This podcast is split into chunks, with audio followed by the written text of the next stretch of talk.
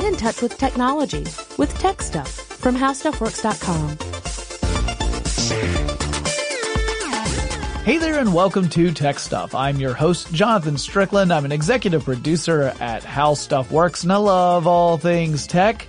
And in my recent episode profile of Alfred Lee Loomis, you haven't listened to that one, it published last week, so go check that out. I mentioned that Loomis was instrumental in developing a technology called LORAN, L-O-R-A-N. And today I'm going to talk about that technology in deeper detail and how it uses mathematics and radio signals to help ships navigate far off the coast. Or rather, how it used to do that as the system has since been phased out, but more on that later. I do think that Loran is pretty cool, and it does give me a chance to talk about mathematics a little bit. Now, as we'll discuss in this episode, I won't go into incredible detail, mathematically speaking, because it involves things like hyperbolas, which are way easier to talk about with the use of visual aids. However, first I should give some background on Loran. In the 1940s, there was no such thing as the Global Positioning System, or GPS. You could not turn on a computing device and activate a helpful little app to see where you were on the globe. No one had invented a rocket capable of reaching orbit, let alone put a satellite out in space at that point. Yet there was a need for reliable navigation systems for ships and later on for aircraft. This need was made more urgent when the Second World War began. So you had different systems that were already in place, but many of them relied upon the elements, things like seeing where the sun was and making measurements using something like a sextant. You had ships even leading up into World War II that were dependent upon these kind of systems. And for commercial ships that didn't have the benefit of military technology, this lasted even longer. And that was not ideal. By 1940, it seemed the question wasn't if the United States was going to be pulled into the Second World War, but rather when. Because of this impending threat, several important people urged President Franklin Roosevelt to form a special scientific council to head research and development projects in science and technology that could be useful during wartime. Among these people were uh, Vannevar Bush, who served as scientific advisor to the president, James Conant, uh, who was president of Harvard at the time, and Karl Compton, who was president of MIT. Roosevelt approved the plan and the National Defense Research Council, or NDRC, was born. The council looked at different technologies for detecting aircraft and ships and decided that microwaves were the most promising lead. Karl Compton reached out to Alfred Lee Loomis to head up a special committee called the Microwave Committee to look into the matter. Loomis and his team determined that microwaves could be ideal for detecting aircraft, but that the US had no technology capable of emitting microwaves in the frequency range they desired and enough power to work properly. Meanwhile, in Great Britain, scientists had developed a magnetron capable of creating powerful microwaves in those frequencies. Great Britain sent a group of scientists to the United States to try and develop a radar system that could take advantage of this technology.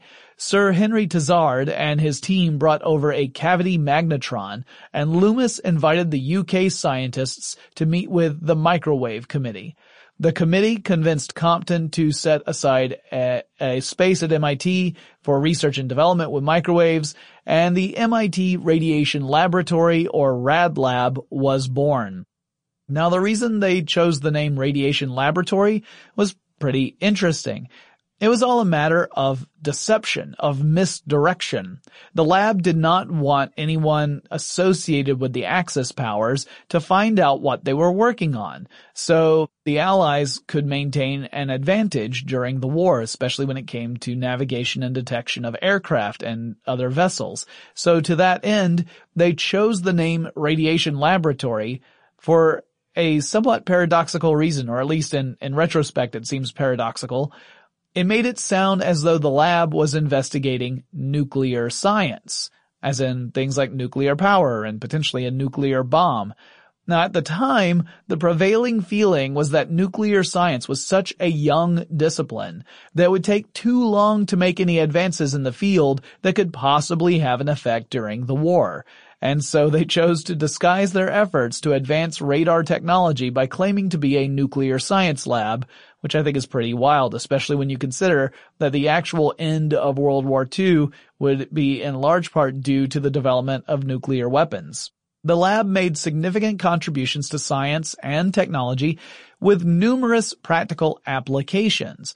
Among them was the Long Range Navigation System, or LORAN, now the story of Loran really gets going on October 1st, 1940, when the Army Signal Technical Committee met to create requirements for what it called a precision navigational equipment for guiding airplanes.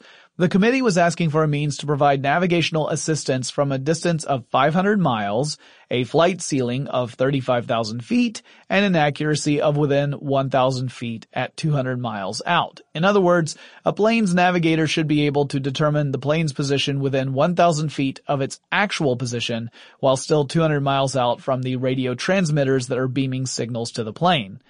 Alfred Lee Loomis had a proposal to meet these requirements.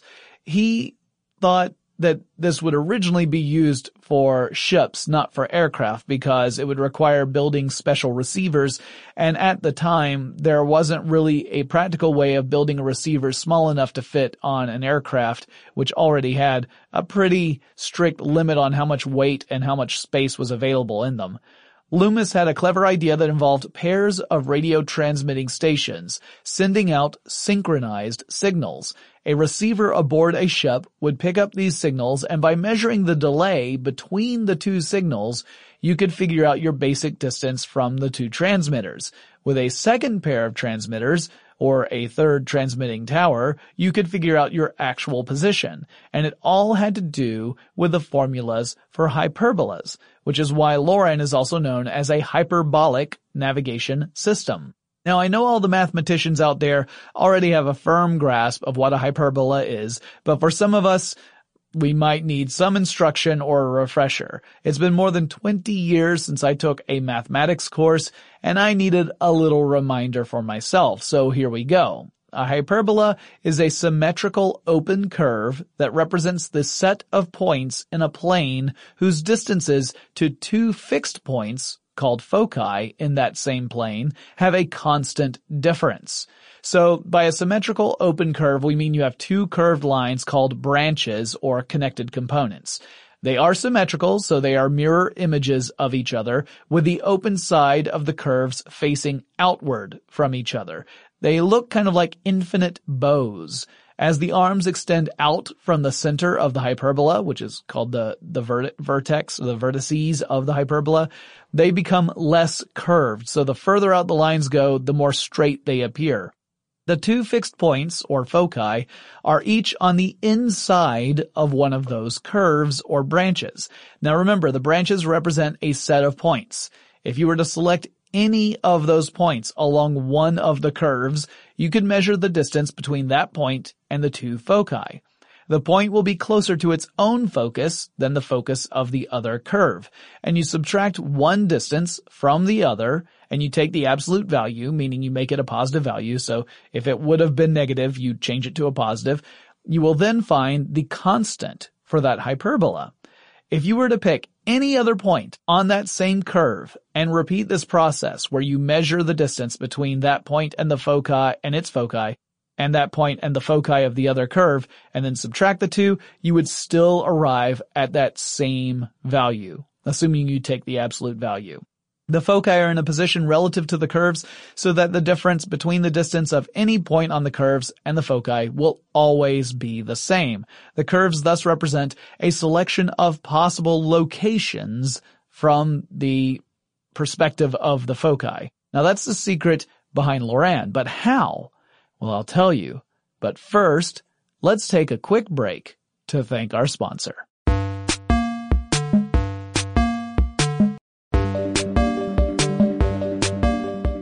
Okay, so imagine you've got a coastline.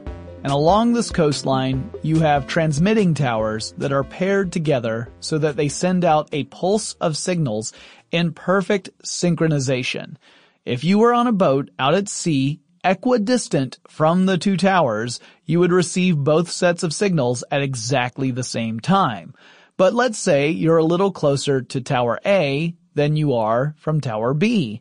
What happens then? Well, tower A and tower B send out their signals at exactly the same time. It is synchronized. So you would receive tower A's signals a little bit earlier than you would receive Tower B's signals. That's because the signals from Tower B have to travel further than the signals from Tower A, and the signals are traveling at a constant rate of speed. So what speed is that? Well, it's the speed of light, because radio waves are electromagnetic radiation, as is light. Now in our atmosphere, because light does travel at different speeds through different media, in, in the vacuum of space it's one speed, but in our atmosphere, Light travels at 299,792 kilometers per second. I'm really going to focus on kilometers for this. It makes it easier in the long run. So it's not like there would be a long delay between the two incoming signals. I mean, at that speed, unless you are really far away, you wouldn't be able to have a massive delay between the two. And if you were really far away, you wouldn't be able to pick up the signals in the first place. So, uh, we're talking about a delay that's measurable in microseconds. But with a Loran receiver, that's long enough to do some serious calculations. Now the two towers that are transmitting represent the foci of a hyperbola. So you're on this boat and your receiver picks up that you're getting the signals from tower A, let's say about 200 microseconds before you get the signals from tower B. So you are closer to tower A by a factor of 200 microseconds. You also happen to know how far apart Tower A and Tower B are because that's part of the whole system. You have to know the location of the transmitting towers and their distance relative to each other. Otherwise, you don't have enough information to make any important determinations. And that information is freely available to anyone who's part of the LORAN system. So, you know the physical distance that separates these two foci from each other along the coast. Using those pieces of information, you can actually plot the hyperbola curves. So let's say the two towers are 400 kilometers apart. The speed of the radio waves is 0.299792 kilometers per microsecond. And the difference between the two sets of pulses was 200 microseconds.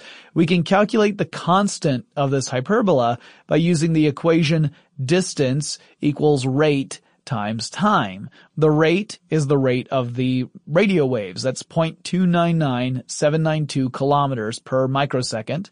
And the amount of time that passes is 200 microseconds. That gives us 59.9584 kilometers. So let's just round it up. We're going to call it 60 kilometers. That's your constant. Any point along the hyperbola will have a difference in distances from the two foci of about 60 kilometers. Now that still doesn't tell you where you are in relation to anything else. It just tells you the relationship between the difference in distances between the two transmitters. However, knowing the constant gives you enough information to suss out the rest of the equation for the hyperbola. The equation for an east-west hyperbola, so if you were to plot this on the old XY axis, you know, a good old grid, then this would be the ones that would face left and right. A north-south hyperbola would face up and down along the y-axis as opposed to left and right along the x-axis. So when you plot an east-west hyperbola on an xy axis, the equation for a hyperbola is x squared divided by a squared minus y squared divided by b squared equals 1. That's your your uh, hyperbola equation. Now, if this were an up-down, a north-south hyperbola, you would actually have y squared over a squared minus x squared over b squared equals 1. Just a little bit of mathematics for you.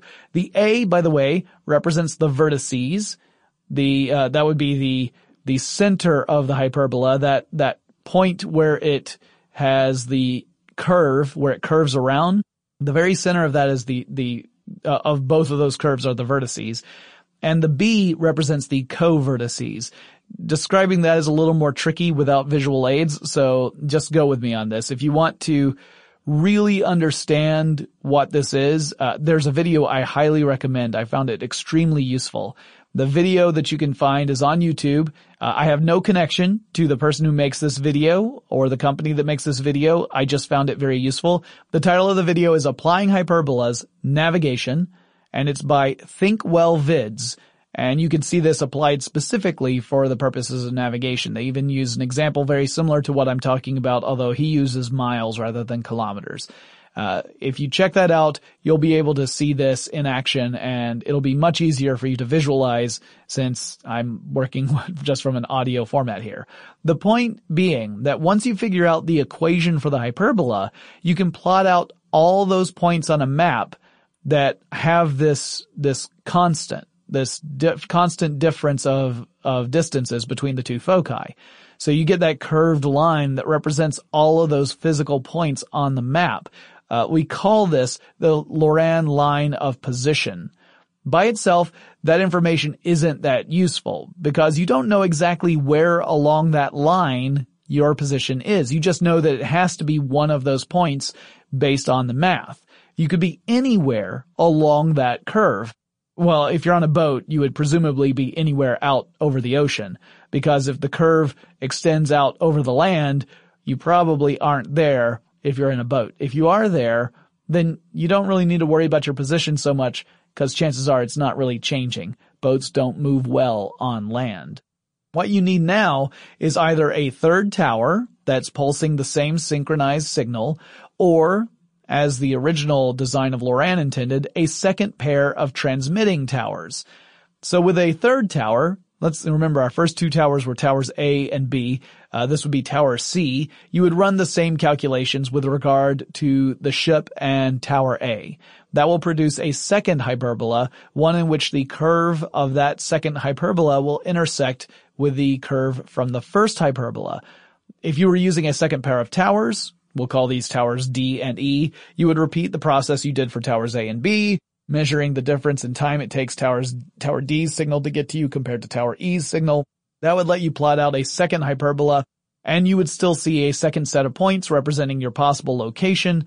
More importantly, they would intersect with your first set of points and it's at that intersection where the two lines cross that your location would have to be. That's the only place your ship could be because the mathematics would tell you that you have to exist along both of these curved lines simultaneously and they only intersect at one point. That point is your location. So by using a Loran receiver and taking in transmissions from different towers and applying a little math, you can figure out exactly where you are out on the ocean, even if land isn't in sight and the sky is overcast. By sending out these pulses with identifiers, you'll know where you are in relation to where you're headed and can make course corrections and take the measures to pilot your ship safely toward its destination.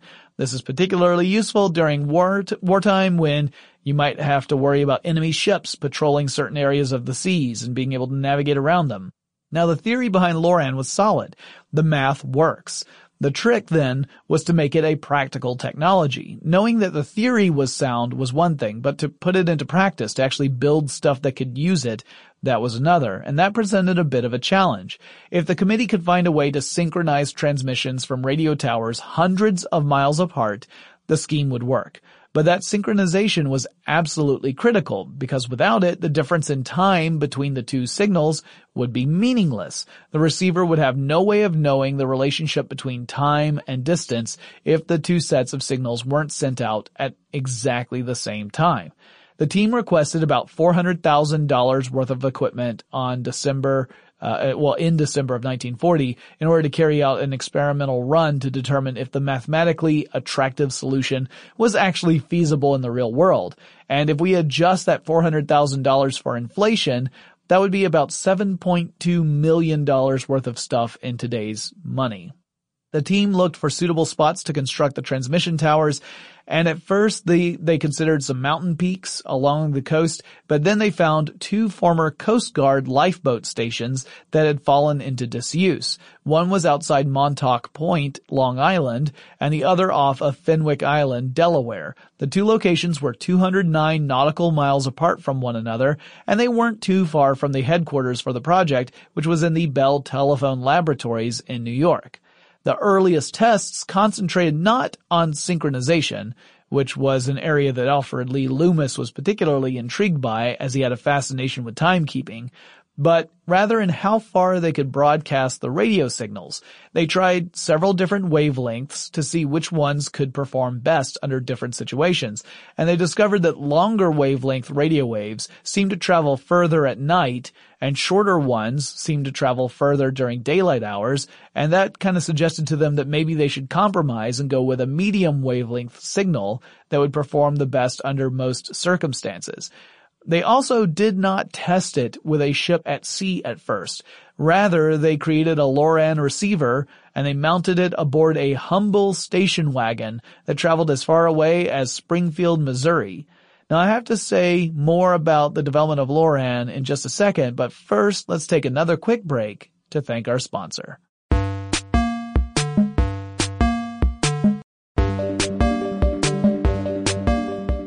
As work continued on the LORAN project, the group began to work on a way to synchronize signals, because without synchronization, these equations are not going to create an accurate hyperbola. The solution was called a two-trace indicator technique.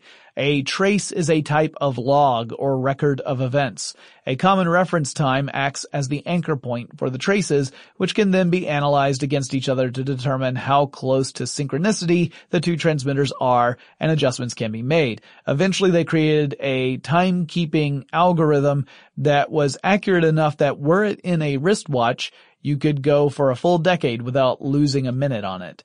By January 1942, the uh, the project was able to create a system that had an average error in the line of position of about two and a half miles or around four kilometers, which sounds like an awful lot, but when you're thinking about the distances that these uh, various craft were traveling, it was actually pretty good. The remaining challenge was one that was solved relatively easily. The problem was that receivers would pick up two signals of different amplitudes, meaning different strength of signal, and the difference in amplitudes made it more difficult to measure the time difference between the signals accurately. So to fix this, the team built in differential gain control to help boost a low signal or dampen a powerful one so that the calculations could be made more easily. Successful tests with ships and blimps convinced the U.S. Army and Navy to fund the construction of transmission stations for a larger test in the Northwest Atlantic in 1942. Work continued in America, Canada, and Greenland to build out transmission stations. The project was a success, and work soon extended to other parts of the coast as well as over in the UK. The application proved to be a sound one. Advancements in receiver technology allowed aircraft to use the same system a little bit later, which became incredibly useful during the war. Planes and ships could meet at rendezvous points that previously had been, would have been impossible to achieve.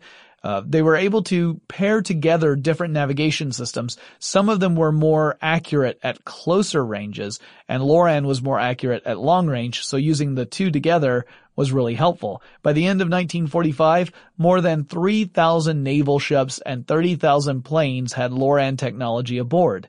After the war, the system was recognized as being so useful as to be instrumental in the shipping industry moving forward, and the U.S. Coast Guard even produced a short film to convince shipping companies to adopt LORAN technologies for the purposes of navigation. LORAN stations were manned by military personnel, primarily the Coast Guard. Now, according to the Coast Guard blog site, an assignment to a LORAN station could be pretty lonesome. The crews tended to range in size between 8 and 25 people. And typically the person put in charge was a junior officer who had maybe served a tour of duty aboard a ship and now was put in charge of an office and frequently this would be the highest military officer rank in the area, not meaning that the rank was particularly high, but rather that these stations were in pretty remote spaces, sometimes so much so that the only communication you had with the outside world was through radio, and frequently you had to have all your supplies shipped to you on a regular basis. Uh, in fact, the blog post said that for a lot of these people, the day when a shipment came in would be a really big day if you were on, if you were posted to one of these places because you would actually get to speak to people who weren't on your crew and that could be a real relief. Just imagine spending time with up to 7 to 24 other people and those are the only people you ever get to see ever. On top of that, the junior officer sometimes had to act as a representative of the U.S. military and uh, to people who were native to the areas that they were stationed in. So in some cases, it wasn't so remote that you didn't have other people around you, but it was in a territory that did not belong to the United States. And there you are as an official of the U.S. military, and you have to, you know, serve as a representative of your country. So that put a lot of extra pressure on you. It was pretty interesting. Now on a blog post for the Coast Guard, Lieutenant Connie Bresch said that a typical description of a tour of duty at a Loran station would be, quote, hours of boredom punctuated by moments of sheer panic, end quote. Now the staff's primary function was to make sure that the transmitters were working properly. That required standing watches in which staff would literally remain in the room monitoring the equipment for the transmitter to verify that everything was still working as planned. It wasn't until a more advanced of LORAN called LORAN C automated enough of the functions to remove that necessity. And uh, LORAN C would not see wide deployment in the uh, in the consumer world, especially until the 1970s. Now, the original LORAN system was later called LORAN A. LORAN B was the designation of a different version of LORAN, which used the phase of the signals as the means of measuring time differences between the two received signals, rather than comparing the actual timing of the pulse envelopes themselves. So in other words, the original version of LORAN was all about when did this set of signals get to you? When did this pulse arrive to your receiver? And how does that compare to when this second pulse arrived to your receiver? It was just based upon that, the order of operations of when a pulse of signals arrived to you.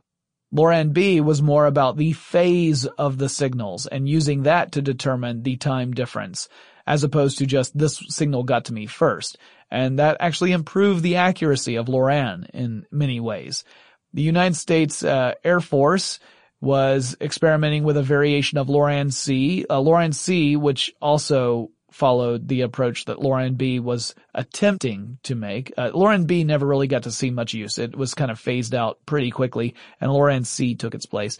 Uh, LORAN C used that same approach and then there was a variation of LORAN C from the United States Air Force called LORAN D that was used as a means to create guidance systems for the military. It actually saw some limited use in the Vietnam War. And Motorola introduced a navigational system that was not directly related to the other LORAN systems, but because it used a pulse chain technology, it ended up getting the nickname LORAN F. Though again, it wasn't really connected to the other uh, versions of LORAN. While LORAN C was superior to LORAN A, it was also more expensive to implement. It was more expensive to buy the re- the receivers and install them on your equipment. So not everyone immediately switched over to LORAN C. Some people said, well, LORAN A works just fine and the system is still in place. Both systems are working together, uh, or at least concurrently, so I don't have to switch over. The companies that did make the switch would frequently offload their old LORAN A equipment, making LORAN A readily available and relatively inexpensive, which extended its useful life quite a bit. The Coast Guard eventually chose to discontinue LORAN A in all but a few spots in the world in the late 1970s and early 1980s, kind of forcing a switch over to LORAN C. And that was largely from an administrative standpoint. You wanted to have something that was more automated and you didn't have to dedicate as much staff to actually manning these stations. A different technology eventually began to displace LORAN altogether, and that was the Global Positioning System, or GPS. Through the use of satellites in orbit, it became possible to determine one's position on the planet with pretty good accuracy. But until the year 2000, the GPS approach had a built-in limitation designed to keep accurate information out of the hands of people who might use it to harm the United States. And this was called selective availability and it would introduce time varying errors on purpose to reduce the accuracy of signals to about 100 meters if you were using civilian GPS. If you had military GPS, this selective availability was not active. The whole selective availability purpose was to prevent bad actors from being able to use GPS to hone in on sensitive US sites like military bases. And in 2000, President Bill Clinton signed an agreement that turned off selective availability and reduced the introduced errors to zero. meaning that you no longer had any purposeful time varying errors inserted into the GPS signals, giving citizens the opportunity to receive much more accurate GPS readings and making stuff like real-time mapping apps possible. Because imagine using a real-time mapping app and it's still got the selective availability uh, turned on.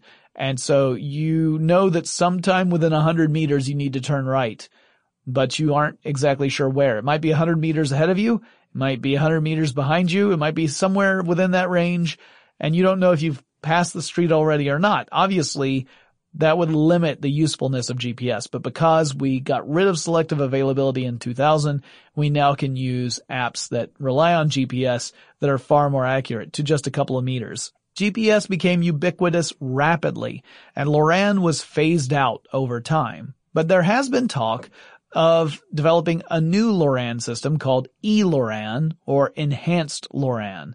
That version would allow for a positional system accurate to within 8 meters, making it a potential backup should GPS fail or should people try to block or jam GPS signals.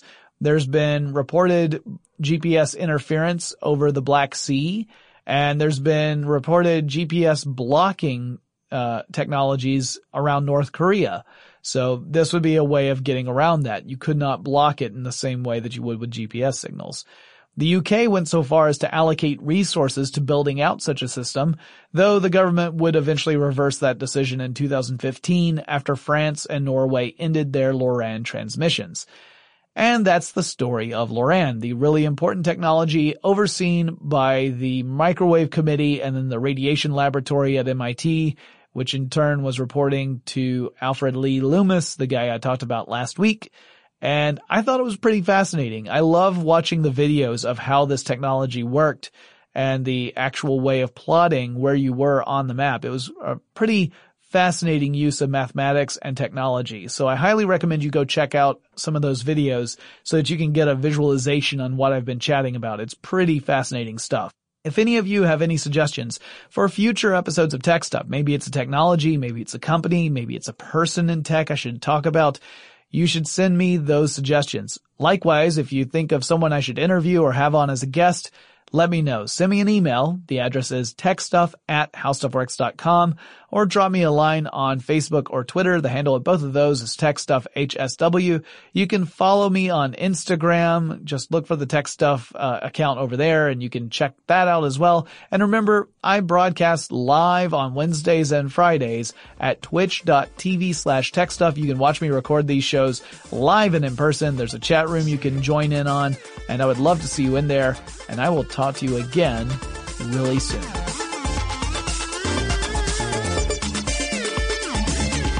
For more on this and thousands of other topics, visit howstuffworks.com.